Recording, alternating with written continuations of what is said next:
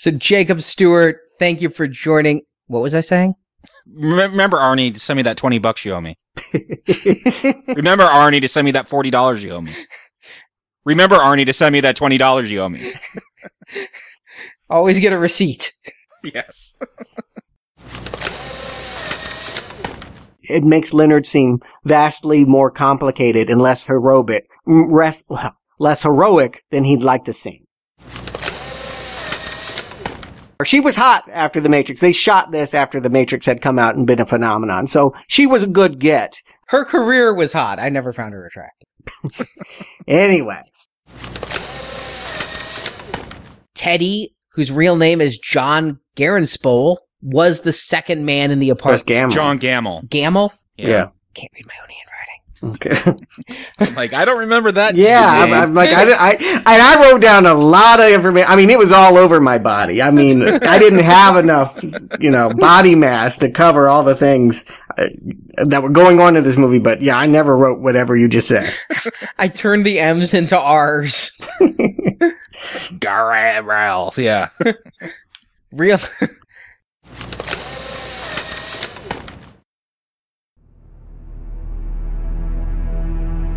Now, where was I? Now Playing is a Venganza Media production, copyright 2014, all rights reserved, and no part of this show may be reproduced, repurposed, or redistributed without the written permission of Venganza Media, Incorporated. What do you want? Have I done something wrong? I can't remember what I've done. You wouldn't believe me anyway. The film discussed in this podcast is the property of its respective copyright holders, and no infringement is intended. Now Playing is not affiliated with the makers or distributors of these films. You don't want the truth. You make up your own truth. The opinions expressed on Now Playing are those of the individual hosts, and may not reflect the opinion of Venganza Media, Incorporated.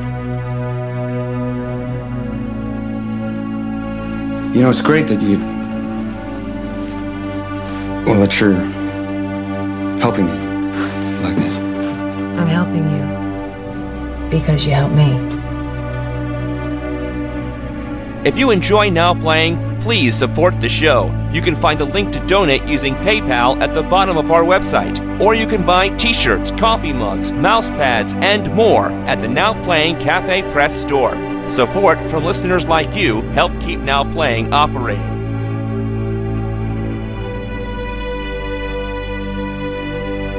Right over. Okay. I'll be waiting. And at the NowPlayingPodcast.com homepage, you can find a link to our forums where you can discuss these films, as well as links to Now Playing's Twitter and Facebook pages where you can chat with the hosts and read written movie reviews.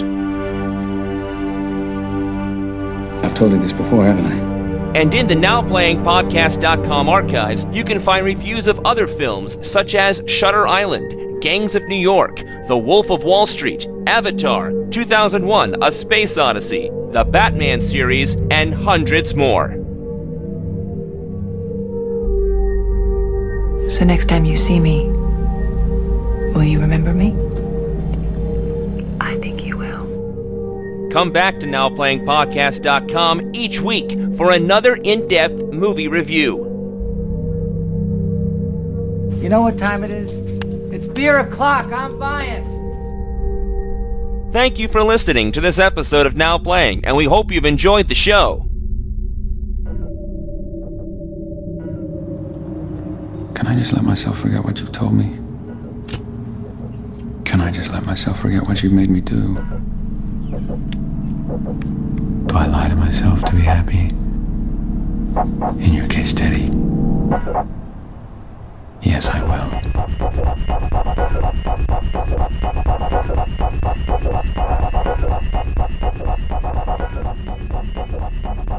What was I saying?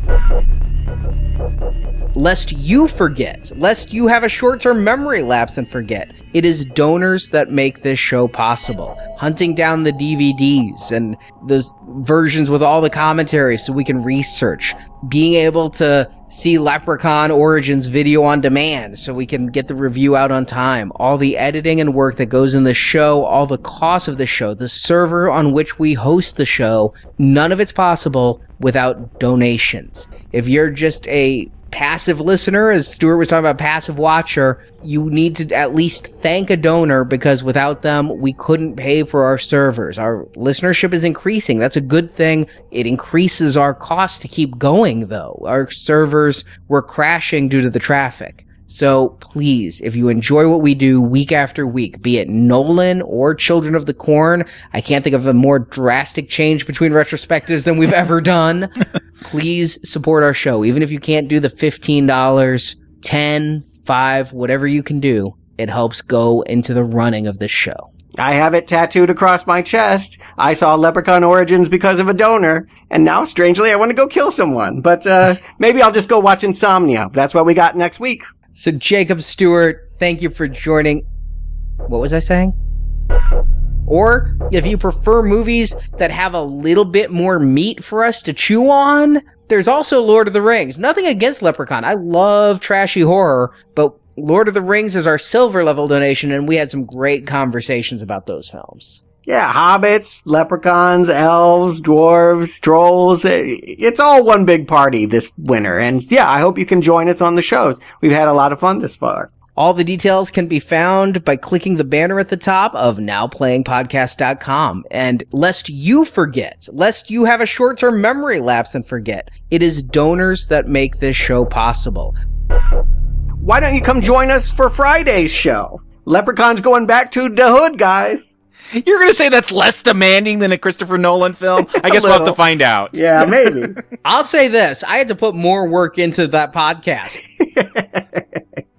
But yes, you can hear us talk Leprechaun and the Leprechaun rap. We are coming near the end of our Leprechaun donation series. This week, Leprechaun 6, Back to the Hood. And then next week, the big reboot from WWE starring Hornswoggle, Leprechaun Origins. This is available to gold level donors. Or if you prefer movies that have a little bit more meat for us to chew on, I'll make it 3 for 3 on strong recommends, because I went to this movie just expecting a good crime thriller. I knew it had to do with short-term memory. I don't believe I even knew about the weird editing style, but having seen every Tarantino film in the 90s, as well as all those crime derivatives, this was up my alley. I had not gotten sick of this type of movie by 2001. Lock, Stock, Two Smoking Barrels, Snatch,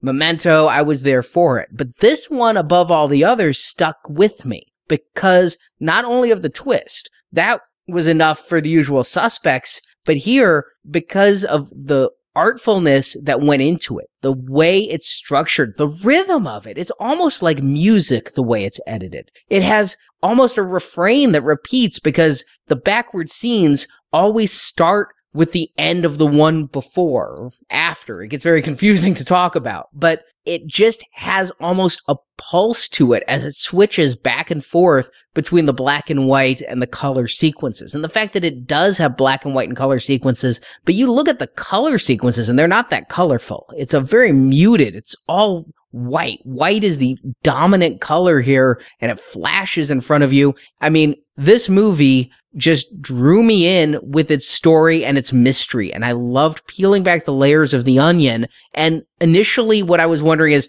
what is Nolan's truth? What does Nolan think? What is Nolan's point here? Who did what to who? But now that I watch it, I see myself reflected about memory and how memory is not an accurate record. Leonard goes on and says memory cannot be recorded. When cops are solving a crime, they don't sit down and remember what happened. They look for facts. They look for details. But that you do have to remember things a certain way. The fact that, as Leonard says, 2 witnesses will remember the same event differently. Memory is subjective. It really drives home just some of the base assumptions we make in day-to-day life. And that is tremendous. I loved Memento when I walked out of theaters. I think every time I watch it, with the exception of chronologically, which was dull, but every time I watch it as Nolan intended us to see it, my appreciation for it deepens. The strongest of recommends, absolutely, go see Memento. Even if we've spoiled it, this is one of the rare movies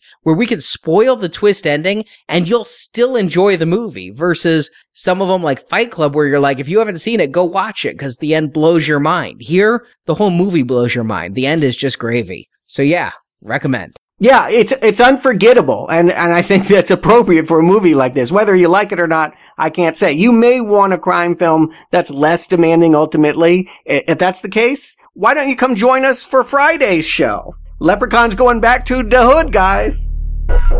Stewart. I'm going to second what you say, Jacob. There are many cool puzzle movies. I like a cool puzzle movie, but the difference between something like Following or Usual Suspects, where you try to figure it out and then at the end it all comes together, is really, what does the puzzle look like when all the pieces are there? To me, it's a rather simplistic portrait when you look at Following or Usual Suspects. Fun to get to, but not really very deep. Kind of a comic booky narrative. Here, this is a powerful drama, a real potent psychological profile. I mean, you bring up Rashomon. I think Christopher Nolan reads a lot too. As an English major, I went to The Trial. I went to Franz Kafka, where Joseph K. is accused of a crime. He doesn't know what he commits, but everyone wants to condemn him for it. I think that this is a noir extrapolation of that book, and I think it's a brilliant one because it can be enjoyed whether you want to see those parallels or not. If you just like a good puzzle, this is a great one. And if you really want to chew on an existential portrait and to really get into deep, meaningful art movie themes, it's got that too. It's got something for everyone, but it's going to make you work. The only people I wouldn't recommend this to are people that want passive entertainment. If you just want to unwind and solve a mystery, go watch that Shonda Rhimes show. I mean, this requires rigorous attention, and I think that demand is what makes it so rewarding at the end. But I can recognize it's not for everyone, but it's definitely for me. Highest of recommends. One of the best movies I think we've ever covered. I'll make it 3 for 3 on strong recommends. So Jacob Stewart, do you recommend Memento, Jacob? Yeah, I mean, this is a film that fascinated me the first time I saw it, and again, watching it, like I said at the beginning of the podcast, I love the way that the themes of this film interacted with what was actually going on with my head, with memories, and I'm like, okay, yeah, I remember this happens, and this is who Teddy really is, and I realized how unreliable it was. It just made the point of this film so much stronger, and I think that's why this film I could get more excited about than the one last week, Following, where at the end it was just a gimmick. Yeah, here there's a gimmick, but it reveals so much. It's not pretty what it reveals. I think it's a very nihilistic film, that there is no truth, that whether it's facts, police reports, your memories, we're all just trying to tell ourselves a story, make up who we are. A very Nietzschean idea that we're all the Ubermensch, just trying to build ourselves up, tell us what our own morality is. I don't want to sound pretentious, but you could. I think this is almost like a modern day Rashomon, if you've ever seen that or read the story of, you know, where there's a trial and everyone tells what they say is the truth and none of it matches up. I think it's a great deconstruction of, you know, what we think we know and how we come to know things. And it's a powerful movie. So yeah, really very strong recommend for Memento. Stewart. I'll tell you the one thing that does feel like it just comes out of left field for me. It's not Dodd. It's when he hires the female escort to play the role of his wife the first night that he gets into the new room of the Discount Inn. By the way, I love that it's called the Discount Inn. Yes, it sounds like for budgetary reasons, but it's also the place where he discounts all of the facts and figures of the truth. And I think that's just Nolan being clever with his wordplay. But I don't get why he hires this woman to slam the door and recall those memories of the murder unless he thinks it will jostle something free that he wants to know. I took it as he wanted a moment of comfort. He wants to, for a few minutes, believe his wife. Remembering his wife being raped? No, remember his wife alive. Think that she's there. Think that she's in the bathroom. But he can remember those things. Yeah. He can remember all of those memories prior to that. Why would he want to remember the moment she was taken from him? Because I took it as, yeah, like you, Stuart, he thought it would jostle something that he would remember more. Maybe he would remember John G's face or something. But he is reenacting that moment she went in the bathroom, that door was slammed, and she was raped. Yeah. See, I always took it as this was his way of trying to feel close to her and to forget for a moment that she's dead. I think it's really nebulous, and I love all the thoughts you guys put in here, but I just don't know what it could mean, except that it makes Leonard seem vastly more complicated and less heroic than he'd like to seem. The fact that it ends with him burning her stuff to try to forget her, you know, to try to get over her. It all goes back to that distance. It all goes back to how can he heal if he can't remember time in between? Time heals all wounds. There's no time for Leonard. So I take this all as him trying to get over the pain. Think about this. Again, to go back to the way I read this, the reason he kills Teddy and the reason he keeps killing at all, he wants to be a killer so that he has a motivation to live with his handicap. But if he could get past that pain, he wouldn't need to kill people anymore. He wouldn't need to hunt John G. anymore. If he could stop feeling the freshness of it. I mean, he does even say that he feels like if he could kill John G., that it will solve this short-term memory problem, that he'll be able to move on with his life. Maybe that's just another lie he's telling himself, though. It is. And I believe that the psychological break that has happened has led to two Leonards. I mean, there's the Leonard that's the noble guy that remains noble the longer he can go hunt for his wife's killer. And then there's the other guy, the one that I've been talking about that you guys are more hesitant to embrace. And that is the one that is intentionally screwing it up so that he can always be in this state. Yes, in some moments, he would do anything to heal. In other moments, he'll do anything, include killing Teddy, to never know the truth. And strangely, that goes right back to the Memento Mori short story, where a lot of it is told in notes that the main character writes to himself in a different person. Like, I don't know who you are and you don't know who I am, but we're different. And it actually talks in detail about how men are different, how like a man can be an intellectual during the day and then a sex addict at night and then, you know, whatever. It just, a person can be a genius and see in a brief moment a flash of insight that could change the world. And the very next moment, that same person is too lazy to actually act on it and decides to eat potato chips. So that kind of goes back to the same thrust that the short story gets. Right. To me, it's there. And when I watched it this time and thought about that break, the thought about the fact that Leonard killed first, that intruder, it made me believe that there's another one inside that head other than Leonard. You know, it just brings us back to the warehouse. I think it literally made my brain melt outside my ears the first time I saw this. And it's kind of ending exactly the same way that it began. And I'm like, wait, how can that be possible? But we think that those first scenes where he shoots Teddy are going to happen in the last moments of the film when he's throwing Teddy around and trying to get answers. But in fact, it's just the moment where he realizes he needs to kill Teddy in order to keep going. That it's just too painful to live with whatever truth Teddy could ever throw back at him. Which is weird because Leonard knows he has a condition. Again, this is how much does he really know and not know? Because if what he says is to be believed, he spills the beans. He's, you know, you actually are the one who killed your wife. We killed John G. a year ago. And Leonard decides, I don't want to remember this, which he wouldn't anyway. But I guess in the moment, in those impulsive moments, that is something he thinks he would remember. And I took it again as he doesn't want to experience the pain, the realization of what Teddy told him. And this is where I really believe Sammy Jankis is a fiction, because when Teddy starts to tell him, you killed your wife, we see the moment, and it's very sweet, of Leonard pinching his wife. But for a brief moment, we see Leonard giving his wife an insulin injection, not a pinch. I think that Teddy's truths are starting to break through the conditioning Leonard has given himself, and he never wants that to happen. He never wants to remember the utter agony of killing the wife who he loved.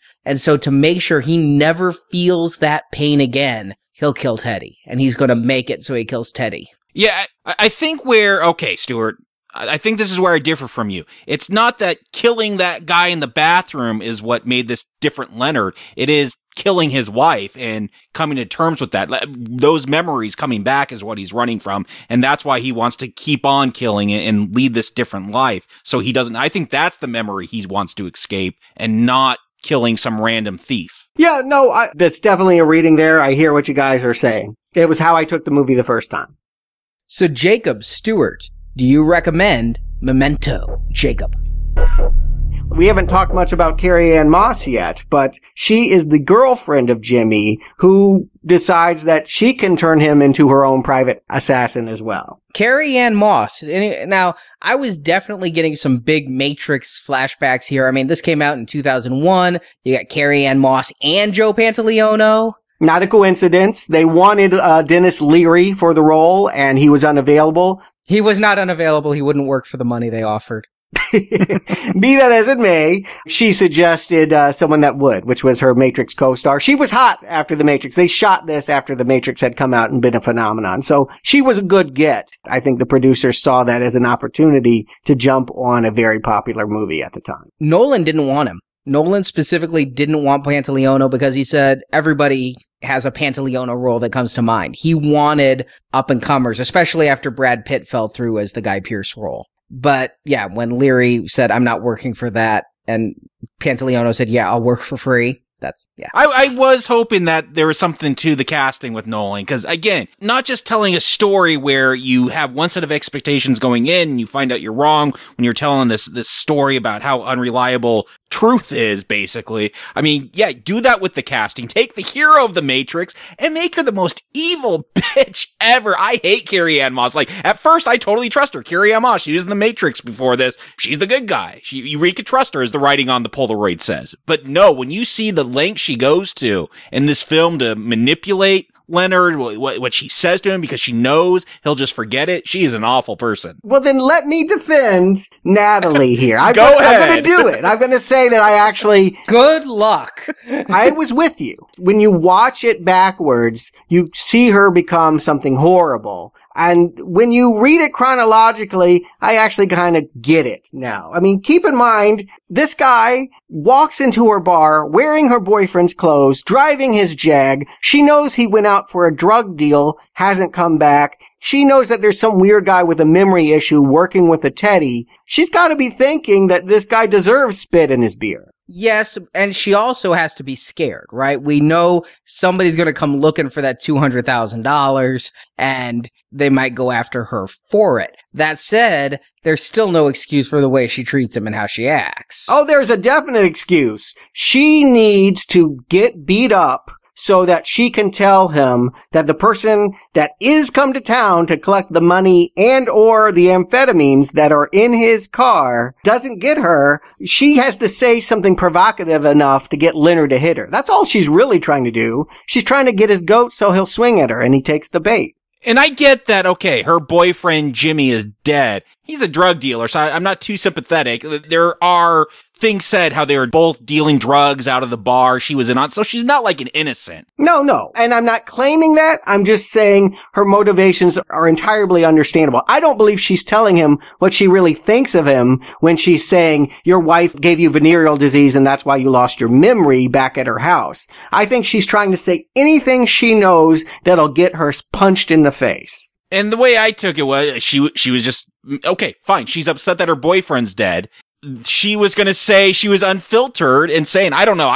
There's other ways you can make yourself look beat up besides talking shit to the dude in front of you to get him to punch you. What she says is so hateful. I mean, even after she gets punched and she comes in with this plan. I mean, the first thing she does when she walks in the house. Takes all the pens. Yeah, this was not inspiration after he agrees not to help her. This is, I'm walking in and I'm going to manipulate him and call him all these things and then make him take care of my guy for me. No, she's manipulating him. Don't let my defense of her be said that she's not using her in much the same. She's no worse than Teddy, is I guess all that I'm saying. But I think we have a stronger reaction to her because we never saw Teddy say the kinds of things that she does to him. I'm just saying, keep in mind, she says that because she knows she needs to get a shiner. That's the only way that when she walks back in the house and says, Dodd beat me up, that Leonard is going to believe her. And she knows that she's playing into his whole vindication thing. She is intentionally trying to be the wife to him. That's why she ends up sleeping with him.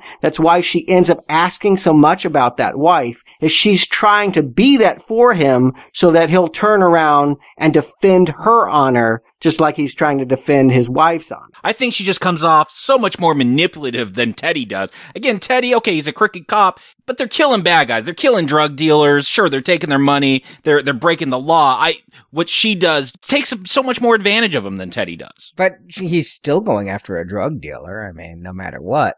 But you said they sleep together. I watched that very closely. I think they literally sleep together, as in they cuddle. Yes. I don't think they fuck. Correct. Yeah. I think that she's recreating the night of the murder. I mean, keep in mind, Leonard constantly lives in the anxiety that his wife is just over there in the bathroom and that any minute she could come out, or that she needs him to come in there with a gun. That's sort of his eternal feelings. And so she finds out that story. She uses that to her advantage. Like I said, she is going to protect herself by being that person to him now in this situation. I don't blame her. Dodd is going to kill her. I believe that very much. Now, he didn't mark up her face yet, but I believe he's capable of it. And I think he's in town to get those amphetamines and or the money from a guy that's never coming back. Now, I'll admit, she's cold. She doesn't care that Jimmy's dead, but she's trying to cover herself, and I understand that. And as the only person, I didn't watch the film in chronological order or read the screenplay in chronological order. I think that Dodd's story does get a little bit lost in all of this because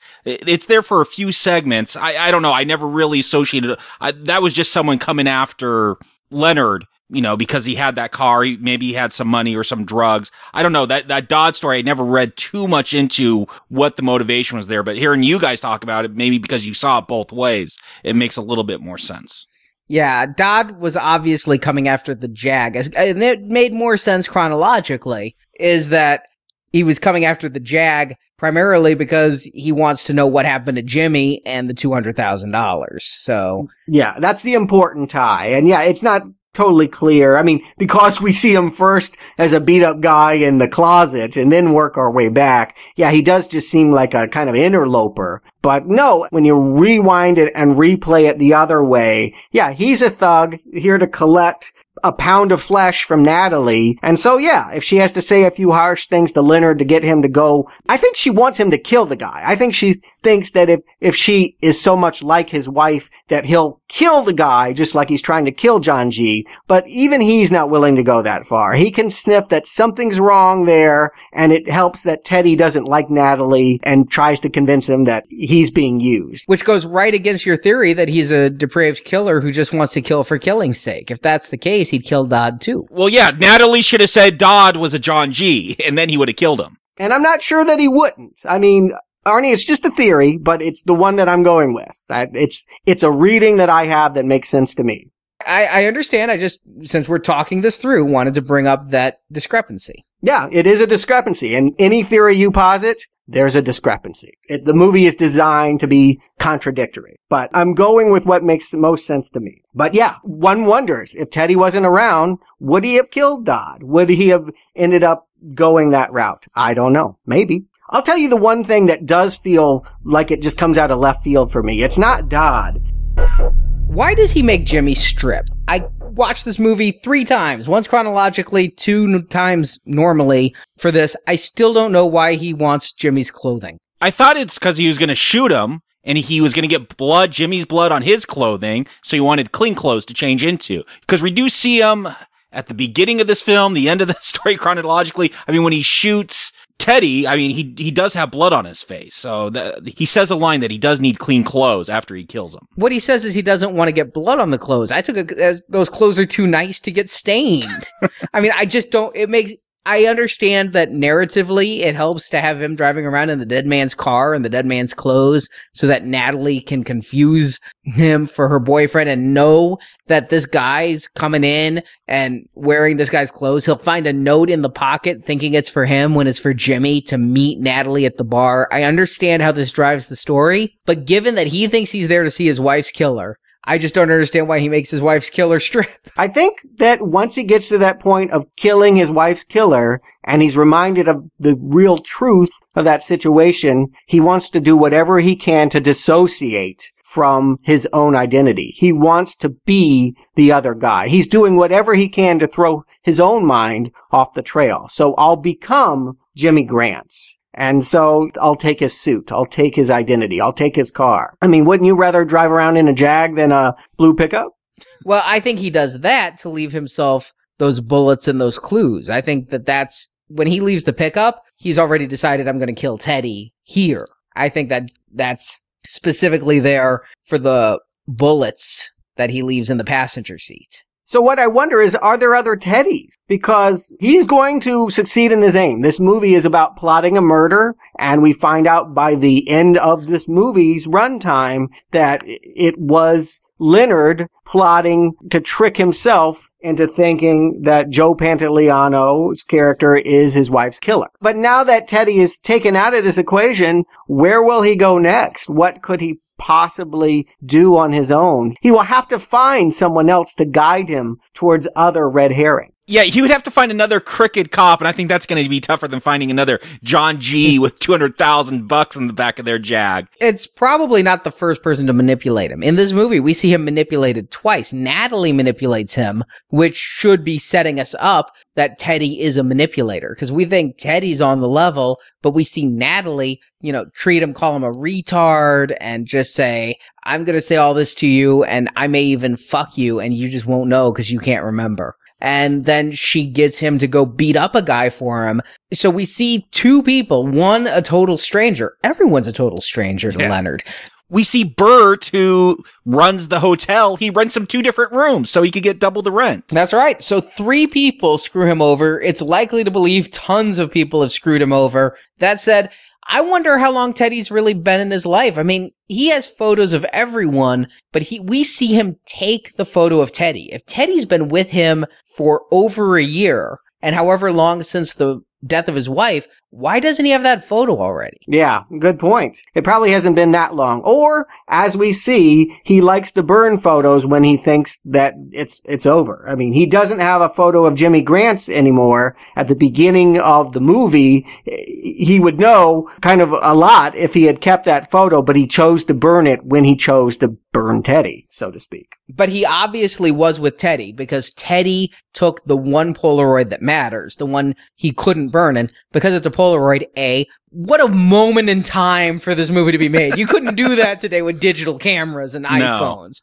No. But B, that Teddy has the photo of Leonard happy after a kill. We'll assume it's the kill of the killer. And he slips it under the door. So he has a relationship with Teddy. But yes, for some reason, he burned the photo of Teddy before the black and white sequences. But yet at the end of the color sequences, he writes, "Don't believe his lies." It is a little confusing as to how they'd have a relationship and not already be somewhere tattooed on him as like Teddy, the cop who will help you. And yes, he refers to himself as Teddy because he doesn't want his real name, John Gamble, to be known. Is it just a coincidence that this second man has the same initials that he does? I mean, I would legally change my name if I were going to work with somebody that wants to kill a John G. and my name was John G. I think it is a coincidence because, I mean, he says it so flippantly, like, God, even I'm a John G. I mean, I don't think that he thinks much of it. His mom called him Teddy. I truthfully think he's hiding his name because he's a crooked cop. That too. And if somebody goes to the cops and goes, John Gamble stole my $200,000 or John Gamble helped kill this drug dealer, he'd be in shit with IA. Whereas if they go, it's some guy named Teddy, then why would they link it to him? And you see that he's like, don't write officer on the photo when he takes the photo of him this time. Yeah, he's undercover. There probably were lots of other photos. I think that he poses in a way that leads me to believe they've gone through this routine a lot. They probably get burned or destroyed over time is my guess. But I'll go along with the idea that they've been doing it a while and that, yeah, by the end of this, Leonard's going to need a new guy to guide him. Maybe he'll be guided by Natalie. We haven't talked much about Carrie-Anne Moss yet, but my belief is that once he killed that first man, he has a bloodlust. I don't see that in him. I see that he has conditioned himself to be a good fighter and that he wants to have a purpose. I don't think that he necessarily cares that his purpose is killing people so long as he can keep feeling a drive to exist and not just wallowing. One of the most poignant lines of this movie is, if you get no distance, how can you ever heal? For him, his wife was just raped / killed minutes ago. He will never be able to get away from that. He needs to turn it into anger in order to survive himself. It's the lies you tell yourself. That's the whole motif of this movie, is the lies you tell yourself in order to exist. He's not doing this because he just wants to kill. He's not a serial killer for the fun of killing. Even Teddy says, you're not a killer. That's why you're so good at it. Yeah. It's because he doesn't have those instincts. He doesn't have, I guess, the training or whatever. He's just going off pure instinct. Yeah. No, I believe that insurance salesman, that the person that he was, is exactly the person you're describing. But as Teddy constantly underlines, it's not who he is now. Who is he now? I don't know. I guess we'll agree to disagree on this part. I think he's a serial killer. Oh, yeah. I think, quote unquote, now, yes, he has become something different after he killed his wife, after he went and killed the first John G. Yes, I think he has conditioned himself to become something to deal with his own killing of his wife. But that was never an intent. It was never a bloodlust to make him kill his wife. No. I don't think it was a bloodlust. I think this is how he's coping with the realization that he killed his wife. If he does know that, who knows? We'll agree to disagree. Let's talk about someone that we can agree he killed. Jimmy Grants. We see it. It's there in the basement. It's at the end of the film or the center of the story, however you want to look at it. It is the Jimmy G of this movie, the John G that he is always searching for, just happens to be a drug dealer who has come out there to sell amphetamines to Teddy. Is Jimmy a short for John? No, it's short for James. Yeah, what he has tattooed on his leg is John G. I'd be looking for John, Jonathan, maybe a Jack, never a Jimmy.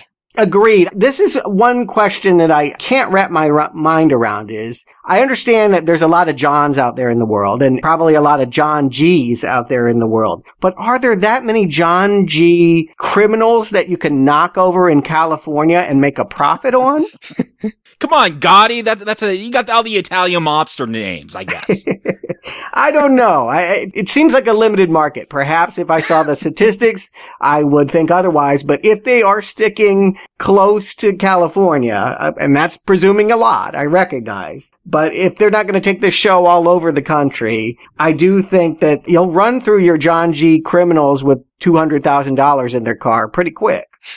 Yeah, it seems pretty narrow. And one thing I don't think any of us can even begin to fathom is how many times has this happened? Is this the first time Teddy's pulled this scam after they killed the guy who broke into his house? Or is this the 80th time he's pulled this scam? And was it even John G, or are these more lies that have been implanted in his head since the beginning? Yeah, we're told a year ago he killed the original one. We don't know it was a year ago. That could be a lie. Yeah, the time is completely fractured at this point. It could be, I mean, he doesn't look that different from when he was married to his wife. So it hasn't been years and years and years, but it could have been a couple years out from that murder of the wife. I do love, though, that when the movie starts, he has faint scratches on his face, and as the time goes backwards, those wounds get fresher and fresher. Yeah, and when we see the black and white, he doesn't have them. So we're curious to know when that's going to occur. There's a lot of that in this movie. This movie is filled with those neat, a lot of nuances where he's dressed one way in black and white. He's dressed another in color. How are they going to make these twists? It's usually quite fun the way that Nolan does it. And he does a lot of it at the end of the film or the center of the story, as it were, when it goes from black and white to color. He got those scratches when he killed Jimmy Grants. Why does he make Jimmy strip? Because we haven't told the listeners who may not have watched this movie, just go watch the fucking movie.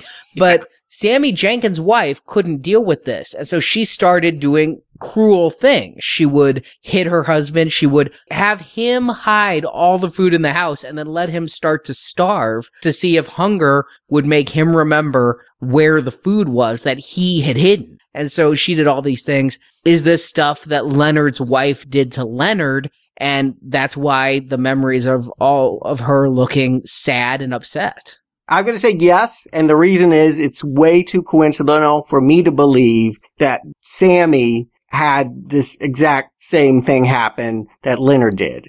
The fact that we never meet Sammy, that he's just a story that is told, leads me to believe that he's a lie. And that, yes, the way that he is framing this, the way he's framing the murder of his own wife, is that he didn't know and, yeah, shot her up with too much insulin. She's diabetic, and we'll find out that in order to give him his final exam, she requested, every couple minutes another shot, seeing if he would remember having already given it. And he did not, and she died. That either happened to Sammy Jankis and his wife, or it happened to Leonard and his wife. I believe it happened to the latter. I think it did too. I think Nolan gives it away in one shot where I feel he's too obvious. He does a Fight Club cut. You know how in Fight Club early on, you get those flashes of Tyler Durden? We see Sammy Jankis after his wife is dead, sitting in a mental institution, and Nolan loves to do the subliminal flashes. He does it all the time in this movie, but there's a flash of a moment where it's not the actor playing Sammy Jankis, it's Guy Pearce in that chair, in that hospital gown, looking there. And also the fact that Leonard says he thought Sammy was a liar because he saw recognition. But then the very next scene we see is him pretending to recognize Teddy when he has no idea who Teddy is. So I agree with you. Initially, I thought that was too dark. I didn't think it went there, but I loved the mind fuck of it. But after watching this movie many times, I do think he got hit in the head. I do think that he has short-term memory loss, but I also think he killed his wife and is having real trouble dealing. And he's conditioning himself to forget. We can agree on that part then, I think. We're all on the same page? Yeah, what really tells me that he's the one who gave his wife the insulin overdose. There's a moment in one of the black and white segments where he's going to tattoo himself, but he looks at that needle, and it's not like, I'm about to tattoo myself. I don't know. There's a different look in his eye when he looks at that needle, which tells me he's got to be flashing back to those insulin shots. Right. So I think at the center, we're all in agreement. Yay! As confusing as this conversation may sound, I think what we have all concluded, all three of us, is that the Sammy Jankis story is some form of storytelling to make the main character feel better about a murder or an accidental murder that he committed. I believe that he did it on purpose. Arnie, it sounds like you're clinging to the idea that he does have short-term memory, that his psychiatric profile is still this Korsakoff syndrome. Yeah, I mean, again, because of the first-person narration, the only thing we have to believe is that the voiceover narration isn't a lie. He's not trying to con us or himself. There's too many instances of him not knowing where he is for him to be truly faking that. It makes no sense for him to fake it when he's in the middle of a chase. One of the funniest moments of this movie, yes. I laughed out loud when I saw this in theaters, is it starts, we're just in the middle of a chase. He's like, what am I doing? I'm running. I'm chasing this guy. Then he gets shot at. Oh, he's chasing me. Or there's even the scene he wakes up in a bathroom holding a bottle of wine. He's like, I don't feel drunk. And then you go to the segment before, he actually grabbed that to use as a weapon and just forgot while sitting on the toilet waiting for someone to come into the room. With this chase, I'm thinking these movies are kind of like a Where's Waldo? Where's Batman? Did you guys see the Batman and Superman and the comic book store? No, I missed the comic book store in this one. Yeah. When he's stealing the car, after he runs away from the car, then he runs back to the car, he peels out right across the street to comic book store and prominent Batman logo. Well, he does have, there's someone that will appear in Batman Begins in this film, I noticed. Bert, the hotel clerk. That's right, he's Oldman's partner. I don't remember that, but I remember him from Halloween 2, strangely enough. Yeah. We're seeing the seeds of casting, I guess, going on here for who he's getting ready if he ever gets that Batman gig. Guy Pearce couldn't have used a more douchey voice. Well, let me rephrase then. I'm saying he has this thing too. You're right. It wouldn't make sense. He's not trying to con everybody else and laughing on the inside. He thinks he has this condition, but it goes back to, is it physiological or psychological? This guy was in a nut house. This guy had a break from reality. I think that it's psychologically induced on him and comes up at certain moments. And that, yes, it's very clear that he decides to frame Teddy to murder because Teddy is reminding him too much of this painful truth. That for whatever reason, he wants to remain under the delusion that he's a good guy looking for an unfound killer, then that he is an opportunist and a terrible person that goes around killing people to get money. Yeah, I mean, by the end of this film, it's all about creating your narrative that explains who you are. It doesn't have to be based on truth. So I do think he's more manipulative than I think if someone actually had this condition or if it was a physical version of this condition would let on. He has some control over it. It's psychological. And that goes back to my very first question of if this truly was a physiological situation, how could he even survive outside of an institution? If it is psychological and he's letting certain memories slip through and that's how he's able to misremember his own wife's death, that would make sense. Yeah. I think we're in agreement then. Then yay! 2 for 2. Nolan's right. Maybe there is a real answer. Maybe we'll discover it. He killed his wife and this is a psychological condition that he's battling. But he killed his wife because he was suffering from the condition. Right. Yes. Well, maybe. He did. He had the condition before he killed his wife. Otherwise, he wouldn't have killed his wife. One thing he says when talking about Sammy, when he talks about the death, is his wife knew without a doubt he loved her. So whether he's talking about Sammy or whether he's talking about himself, whoever killed their wife loved her and didn't want to see her dead. Right. I'm not sure whether I'm ready to commit to the idea that he did not know he killed his wife. He may know he did, but he didn't know he had just injected her with insulin when he injected her again with insulin. And that's what I'm saying. I don't know whether that's a fault of the psychological condition or whether he now has a psychological condition to hide the fact that he killed her on purpose. I'm not willing to commit to that. I see no reason at all in this movie why he would want to kill his wife. My belief is that once he killed that first man, he has a bloodlust. Well, discussing Teddy's truth, in watching interviews with Nolan, he said he knows the truth. There is a truth to this. This isn't one of those stories that is so delicately balanced that either answer could be true. He said he knows what the truth is, and careful viewers will see the truth and know the truth. He said the same with Inception. And he was right. We need to talk about Inception again sometime. Stupid wedding ring. But the other thing here is the director's commentary. Oh, that tricky son of a bitch. You listen to the director's commentary and you get to the end and he says, Teddy's lying, right? Eject that disc, put it back in. You get to that same section of commentary. He says, Teddy's telling the truth. They did branching commentary tracks that are randomly inserted based upon the disc loading. There are 4 commentary tracks for that chapter. One in which he says Teddy's lying, one in which he says Teddy's telling the truth, one in which he doesn't talk about Teddy at all. It's messed up how he plays with us. Yeah, basically he's just goading you to watch his movie again and again and again. I don't believe there are conclusive answers. It's fine that he has one, and maybe he does, but for me, the appeal of the piece lies in its ambiguity. And I think that if you're confused, or if you, quote, don't get it, don't feel so bad. I think that that's okay. It's by design. I agree. I think the point of this film is to show you that whether it's writing, whether it's memory, whether it's what you consider facts by someone in a lawful position, all of it's unreliable. It's a very nihilistic film to me when you get to the end. I agree. I mean, watching this film for this review, it occurred to me, this whole movie could be the fantasy of a guy sitting in an institution. It could be, yes. I tend to not like that kind of storytelling, but yes, if you do, yeah, you can definitely write it that way. There are so many coincidences about what happened to Sammy Jankis and what is happening in this story. There's so many motifs that carry over. That he mentions at one point that we all need mirrors to remind us of who we are. The fact that that moment of memory loss happens when he's flying into the mirror. There's just so many things that lead me to believe that we can't conclusively match up Sammy Jankis and who he was as an insurance investigator to who he is now. That's a theme that Teddy keeps bringing up.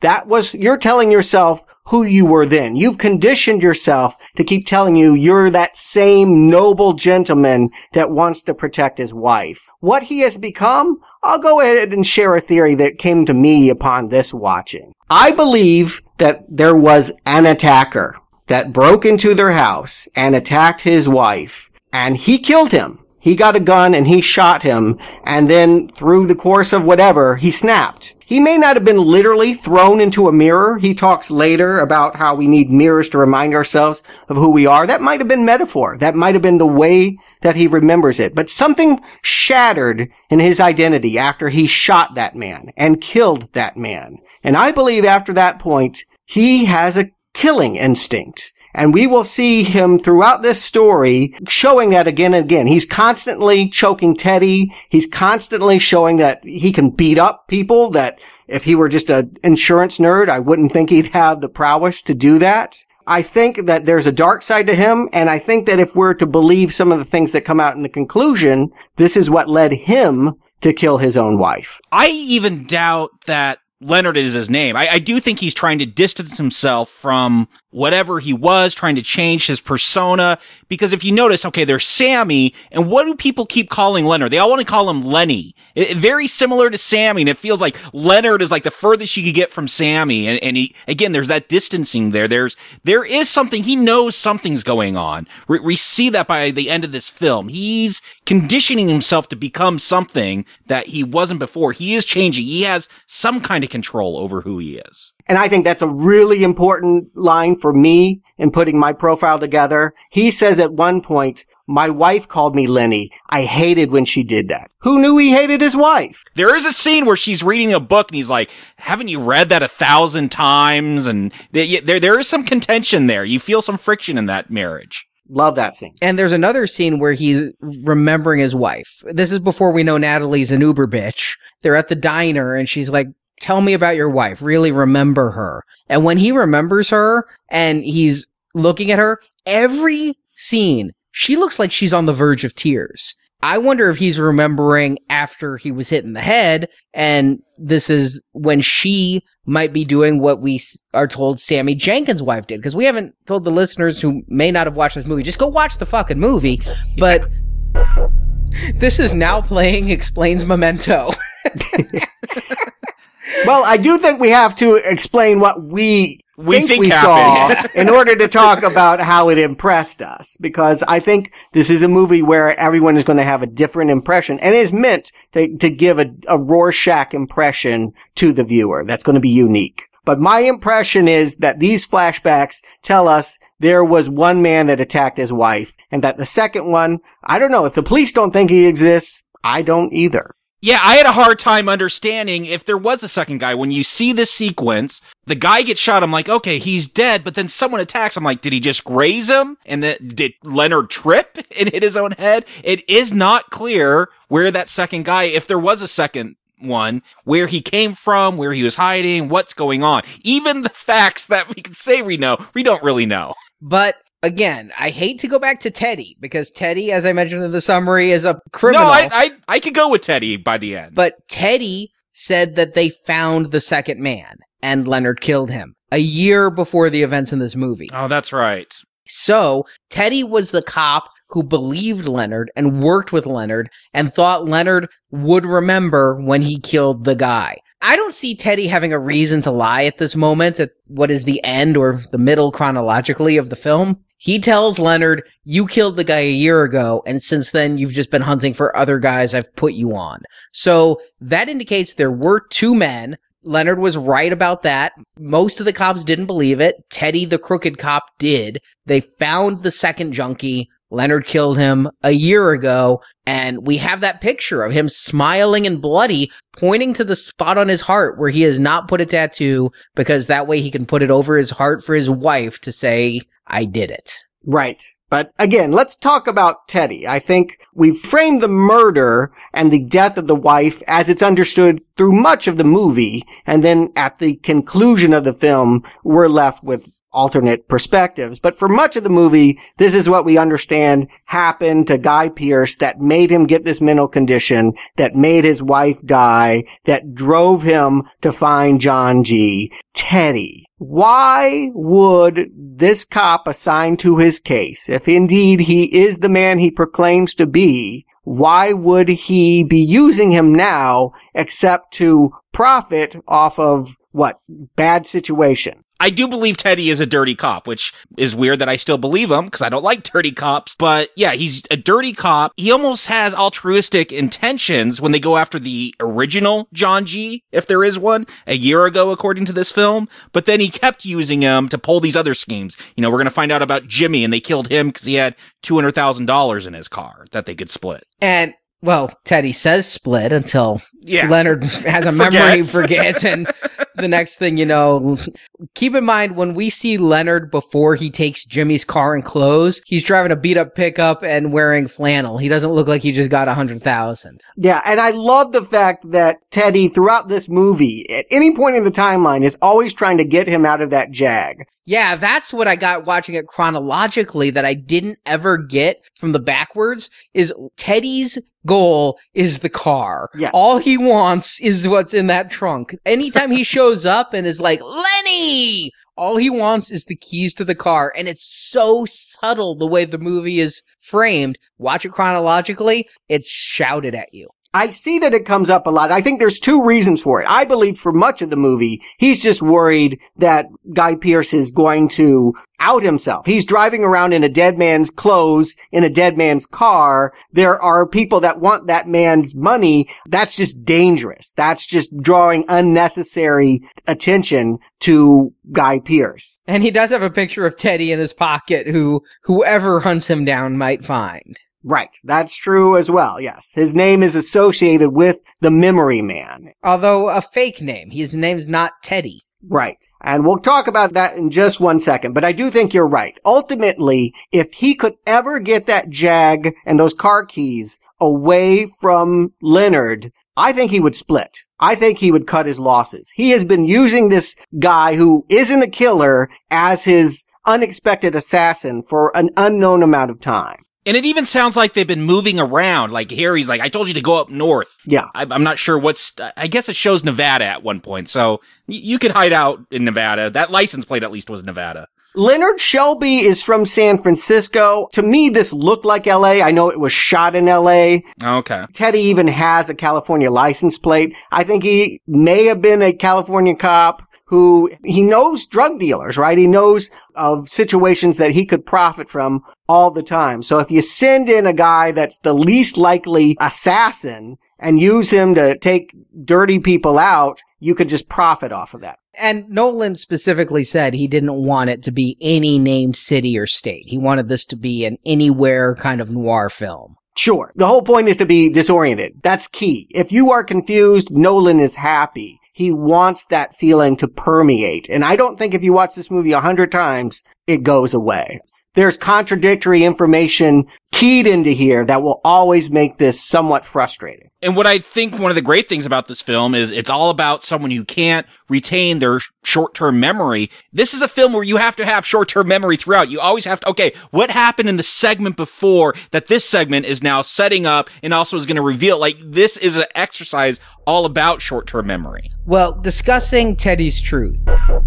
Jacob, you said he would be in a mental institution. According to things that came out at this time, the website for this movie was canonical, co-scripted by Nolan, and it indicated police files that Leonard is an escapee from a mental institution. Which is from the story, right? Yes. In the story, the character was in a mental institution and escaped to find his killer. And in this case, I mean, it makes sense. I mean, if you have someone like this, you'd probably have to put them in some kind of long-term care. And we'll talk about how different Sammy and Leonard really are. And we know Sammy went to an institution. So I think you could draw some conclusions there. Yeah. Yeah, it's in the movie itself. If you look real fast, sometimes when he's milling through that police paperwork, there is a psychiatric evaluation mixed up in there. That's on him. That's about him.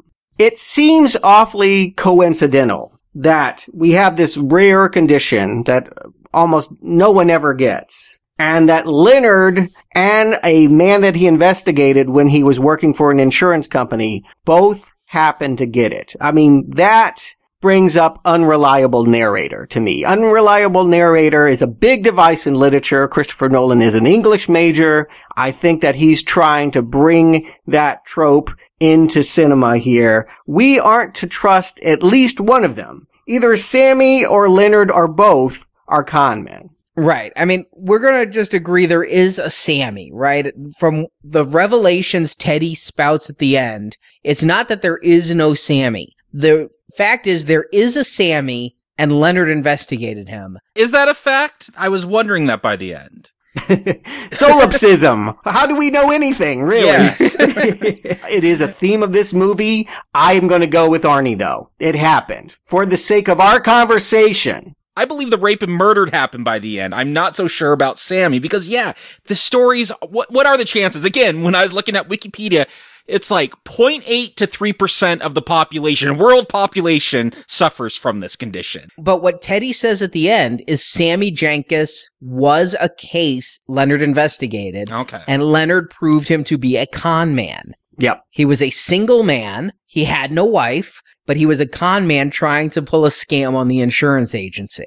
Okay, so Sammy was a con man, but he has superimposed his story with Sammy. Okay. That is what Teddy says at the end. Do we believe Teddy? Teddy's a scumbag thief. Well, that's what I think the interesting thing is with this. Everyone that, as the movie moves along, the people I trust, I distrust more. And the people I distrust, you know, you get Joe Pantoliano. I don't trust the guy. Is he ever a good guy? I guess in Daredevil he is kind of a good guy, but he's usually a mobster. In Matrix that came out the year before, he was the bad guy. I haven't been able to trust him since he played Guido the Killer Pimp in Risky Business.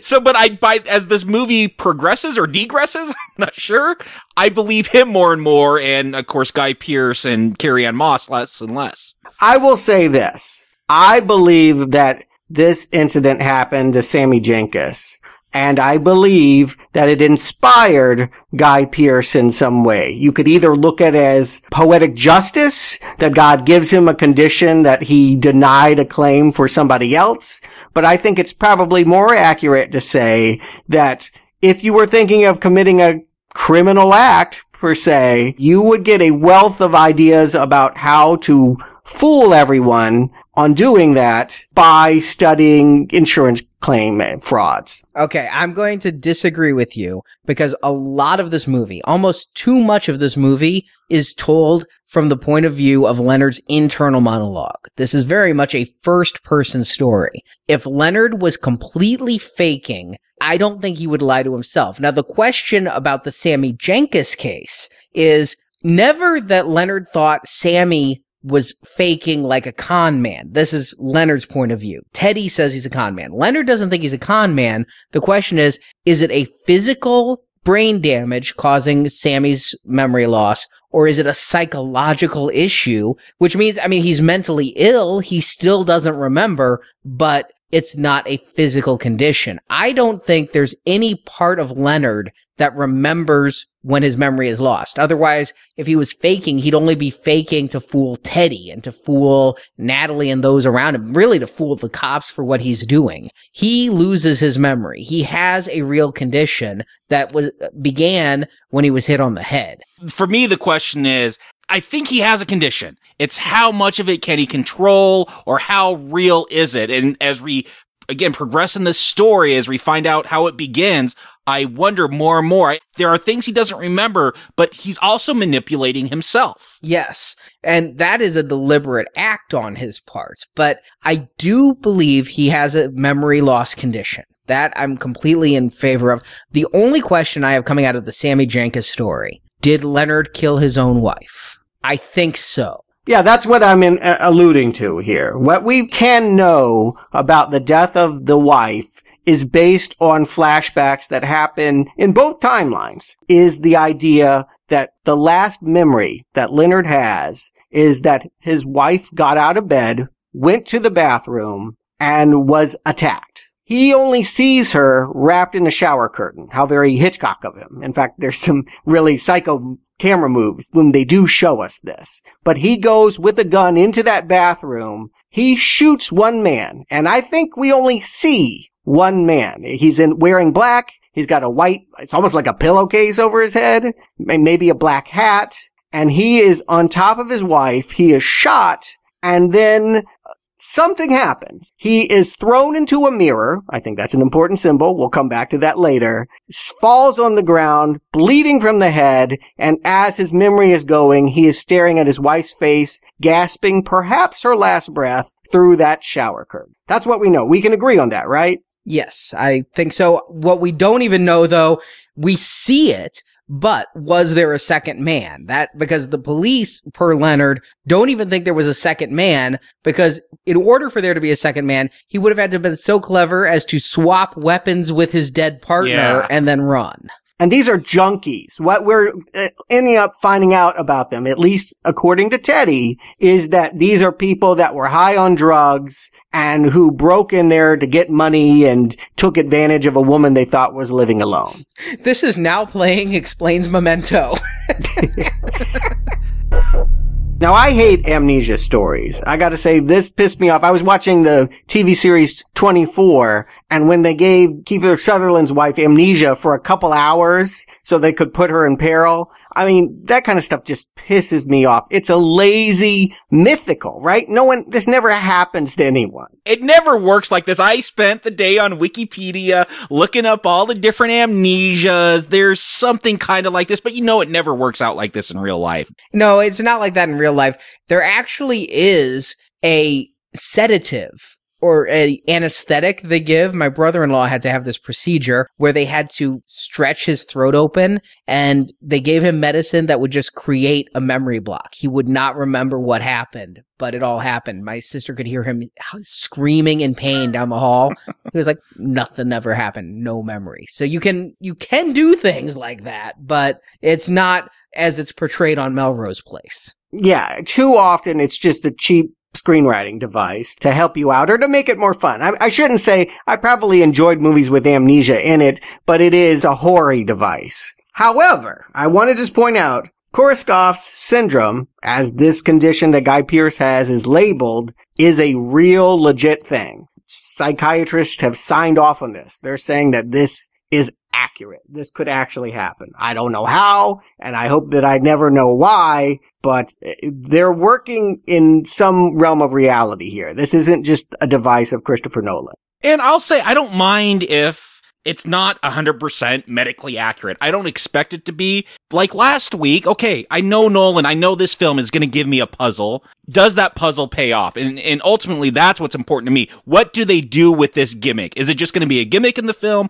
or is it going to reveal something about the character? Or again, like all great art, like I'd expect Nolan to bring, reveal something about us, the viewer. And so I'm willing to give these gimmicks a pass if something greater is done with them. I agree. That said, I'd just like to have this conversation up top and get it over with.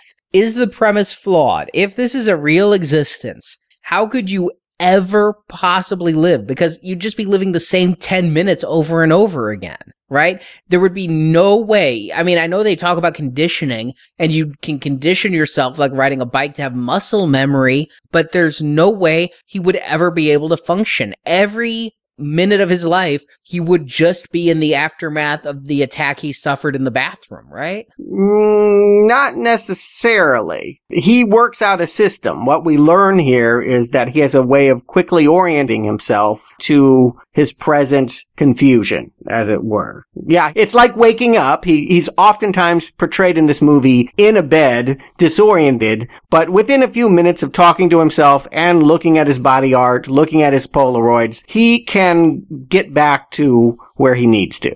I do think it's key that they bring up the conditioning thing for us to buy into this condition in the film. We'll learn about Sammy Jankis, who suffered similarly from some kind of amnesia, but he wasn't able to condition himself. So I think if you couldn't condition yourself, then yes, it would be continuously like every 10 minutes, okay, I don't know what's happening. He would be in a mental institution. I think because they introduced that concept of conditioning, we could buy that this character could be active in trying to pursue some type of goal. He can't make new memories. They all stop. But he remembers how to drive a car. He remembers how to inject insulin, which is, I guess, why he can create a ballpoint pen tattoo homemade kit that he does here. Perhaps he spent some time in prison.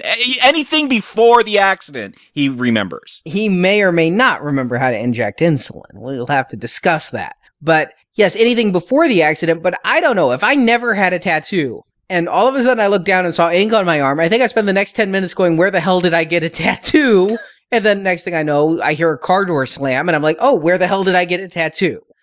I mean, I'll go with it. I love this movie. I'll give it its narrative conceit. But if you sit and you think about it as in a real world scenario, I think not only would he be institutionalized, he'd spend his whole life going, where am I? Well, he does. I think that is how he spends this movie. He spends his whole existence trying to find the killer of the woman that he loved that was attacked. Right, but how could he even know the police gave up that search? That's what... Well, he has the whole file. Here's the thing. Guy Pearce sells me. He does. It's very subtle. It's a lot of facial movements, looking around. Yeah, every once in a while he'll say, where was I? But there's a lot done just with his physicality to show that he's disoriented, that he's confused, that he doesn't know where he is. When he wakes up in Natalie's bed, you know, where am I? I get that just from his performance. And not to show too much of my hand, but he may not be suffering from this condition. He might not be. Now, I will say, Jacob, you said he would be in a mental institution. Wait, what was I saying? Are you in character or are you actually asking? We continue to follow Leonard's timeline back and learn Natalie isn't as nice as she seems, insulting Leonard greatly and reveling in the fact he won't remember it. And, in fact, learn that Leonard is driving the Jaguar and wearing the suit of Natalie's missing boyfriend Jimmy, who was a drug dealer. And finally, at the end of the film, in a scene that bridges the forward scenes with the backwards, Leonard killed Jimmy. He was convinced by Teddy that Jimmy was the man who attacked his wife. But during the attack, Leonard becomes suspicious, and Teddy reveals Leonard actually killed the mystery man a year earlier. But, of course, he can't remember it. And so Teddy, a corrupt cop, had used Leonard. He put Leonard on the trail of at least one man, possibly more, convincing him that they were the wife's rapist. And Leonard kills the man, and Teddy gets money from a aborted drug deal. Jimmy had brought $200,000, and then Leonard forgets again, and Teddy profits every time. Even more, Teddy insinuates that the rapist or rapists didn't kill Leonard's wife, that she survived the attack, but unable to come to terms with Leonard's memory loss, she tested him by having him repeatedly inject her with insulin until she went into a coma and died.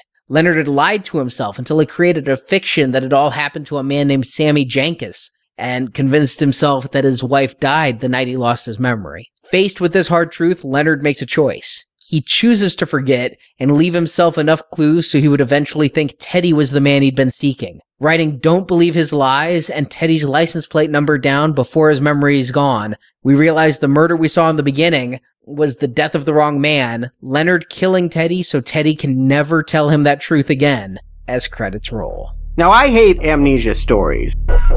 Arnie, why don't you give us the plot summary to this movie, and we can begin, or end, with Memento.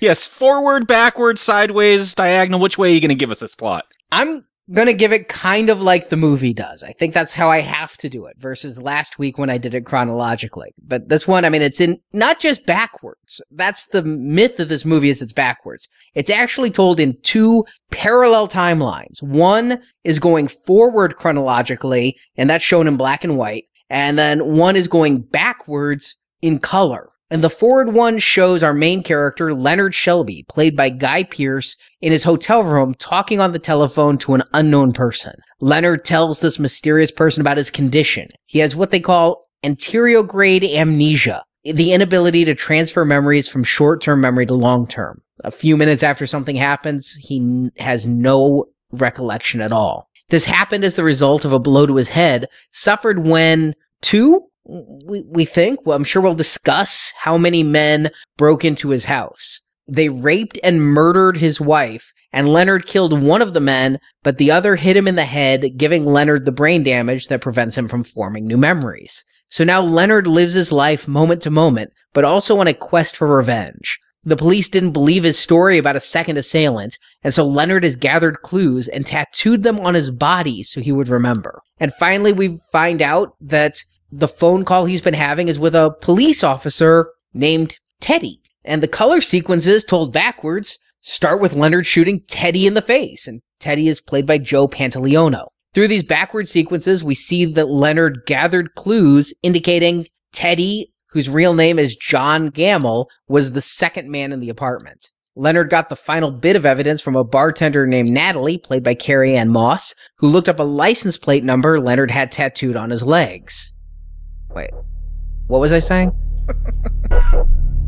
And this is an adaptation of another short story. I think it's a short story. I've never even read the origins of this, but Jonathan Nolan, the younger brother of Chris, was the one that actually kind of came up with the concept. Yeah, it's really interesting. I watched the IFC special when I was trying to find the chronological cut. I ended up watching a lot of bonus features by accident. And what happened was his brother told him about a story idea, and Christopher Nolan was like, yeah, that would make a great movie. And long before Jonathan's story ever was printed, this movie was made. So technically, this is an original screenplay, even though the credits say based on the short story. They're similar. The concept is a guy who has short-term memory loss. He has his long-term memories intact, but an event occurred where his wife was raped and killed, and now he can't store short-term memories. And so he goes off trying to find the killer, even though he can't remember for more than 5 to 30 minutes at a time. So that's the same concept. The story plays out very differently. It's almost first person, and it's very, very short. It does not have near the complexity of the movie, but it has some of the same ideas going forward. It's a fun read. It's out there on the web for free if you want to read it. It takes 10 minutes. Wow, that's short. Well, then it's going to be very different. Arnie, why don't you give us the plot summary to this movie, and we can begin or end with Memento. I love that line. I love this movie. Yay, a great movie that we're covering today. How excited am I? This movie I adore. I can't count the number of times I've seen this movie. I saw this in theaters. I was intrigued by the trailers. I didn't know who Christopher Nolan was. I'm still claiming this is his first movie, despite the Dollar Baby we reviewed last week. It's his breakout, for sure. No doubt about it. He was put on the map by this film. Yeah, I actually saw it in theaters. Joe Pantoliano, you know, I like the guy. The trailer looked intriguing. And this turned me for a period into a big Christopher Nolan fan, much like I was for a while a big Bryan Singer fan after Usual Suspects, and then he made more movies. Oh, so you're not a Christopher Nolan fan. I didn't know. I don't know what I am. Ask the listeners. I talked about that last week. Some say I'm a Nolan fanboy who can't get over it. Others call me a Nolan hater because of my review of Batman Begins. So I will not classify myself. I love Memento. How's that? Yeah, hopefully we can all agree on that. I mean, this was coming out at the end of a whole decade of noir. It really came back, I think, about David Lynch's Wild at Heart kind of kicking it off. And there was just all these crime movies, killers, serial killers, murderers on the run, non-chronological stories. Tarantino's shadow. Yes, exactly. All of that. Who needed another one? This was the last burst of enthusiasm. The genre had all but played itself out, and then Memento came out. Yeah, in the early part of 2001. I saw it based on all of the pre-release hype, loved it, have never seen it again. The surprising thing is, as much as I was a fan of this, and as much as it demanded rewatching, I just never got around to it until this viewing. I feel better then, Stuart, because I know you're this super Christopher Nolan fan. I feel like I'm the latecomer. Last week I said it wasn't until really The Dark Knight that I saw Nolan, the director, before he had made some films that I enjoyed, but really looking at his body of work. But I saw this. I didn't see it in theaters. I remember hearing about it like on an interview with him on NPR or something. And I'm like, oh, that movie sounds interesting. Went to my local. The youngins aren't going to get this, but it was either a Blockbuster or Hollywood Video. Rented it on DVD and checked it out. And I really liked it. Have never gone back to it, though, for whatever reason. I've been meaning to. And then I knew this retrospective was coming up. So I've kind of put it off for a few months. But yeah, only my second time watching this film. I haven't watched it in a long time. But man, when this came out on DVD, I watched it many times. I watched it with commentary. I read the short story. I was surfing the website. This is one of those movies that has questions, and it was a big thing to do. I mean, after Blair Witch in 99, to make your website part of the experience. And that's something that you can kind of achieve through the DVDs now, or go to webarchive.org, but there's a lot there. Our main characters file was on the website. Clues were on the website. The short story was all there.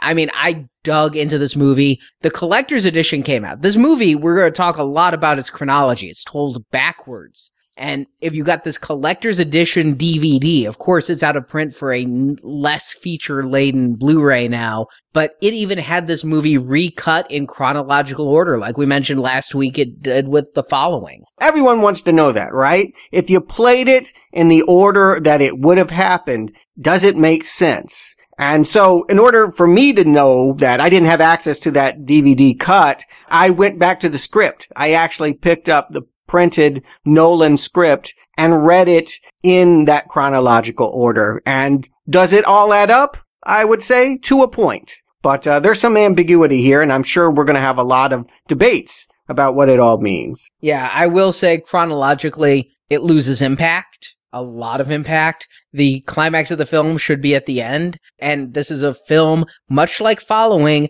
that is very much hinges on its reveals. Like you said, Stuart, this is like Fight Club in a lot of ways. And it's one of those that when you see it, you want to see it again now that you know the ending and try to piece it together. Chronologically, it doesn't have the dramatic impact, nor does it answer any questions any more than just watching the movie twice. But it was a nifty experience. It's a bonus feature. They buried it. They advertised it on the box, but then it's an Easter egg that I had to look up online how to find. It was like 8 menus deep. Of course it was. Yeah, I did have a Memento experience rewatching this film. You know, we'll get into it, but it's all about memories. And, you know, I haven't seen this, gosh, in almost 15 years, 13 years, something like that. And I thought I remembered the film, and I'm watching, I'm like, wait, my memory's totally messing me up because I thought this film went one way and it's going a different way. I thought it was interesting because we'll get into it. So much stuff about memory and creating our stories in our past. And I was doing that as I was watching it, trying to remember my first experience, and my memory is not as reliable as I'd like to think it is. And this is an adaptation of another short story. Have I told you this before? I'm Arnie, co-host of Now Playing. Stuart in L.A. And this is the host that regularly mixes up my laundry list with my grocery list, and I end up eating my underwear for breakfast. Jacob. I love that line. Today we're discussing Memento, starring Guy Pearce, Carrie-Anne Moss, Joe Pantoliano, directed by Christopher Nolan. Have I told you this before? Are you sure you want this? Have I told you what this man did? Yeah. Well, then you shouldn't have to ask. Listener discretion is advised. I always thought the pleasure of a book was in wanting to know what happens next. This podcast is spoiler-filled and may contain harsh language. Now we're getting somewhere. Hosted by Arnie, Jacob, and Stuart. You said we talked before? I don't remember that. Today, we are reviewing Christopher Nolan's Memento. We met before, right? I don't remember. Welcome to Now Playing, the movie review podcast. I have this condition. It's my memory. Amnesia. No. It's different from that. I have no short-term memory. I know who I am. I know all about myself. I just... Since my injury, I can't make new memories. Everything fades. If we talk for too long, I'll forget how we started. And next time I see you, I'm not going to remember this conversation. I don't even know if I've met you before.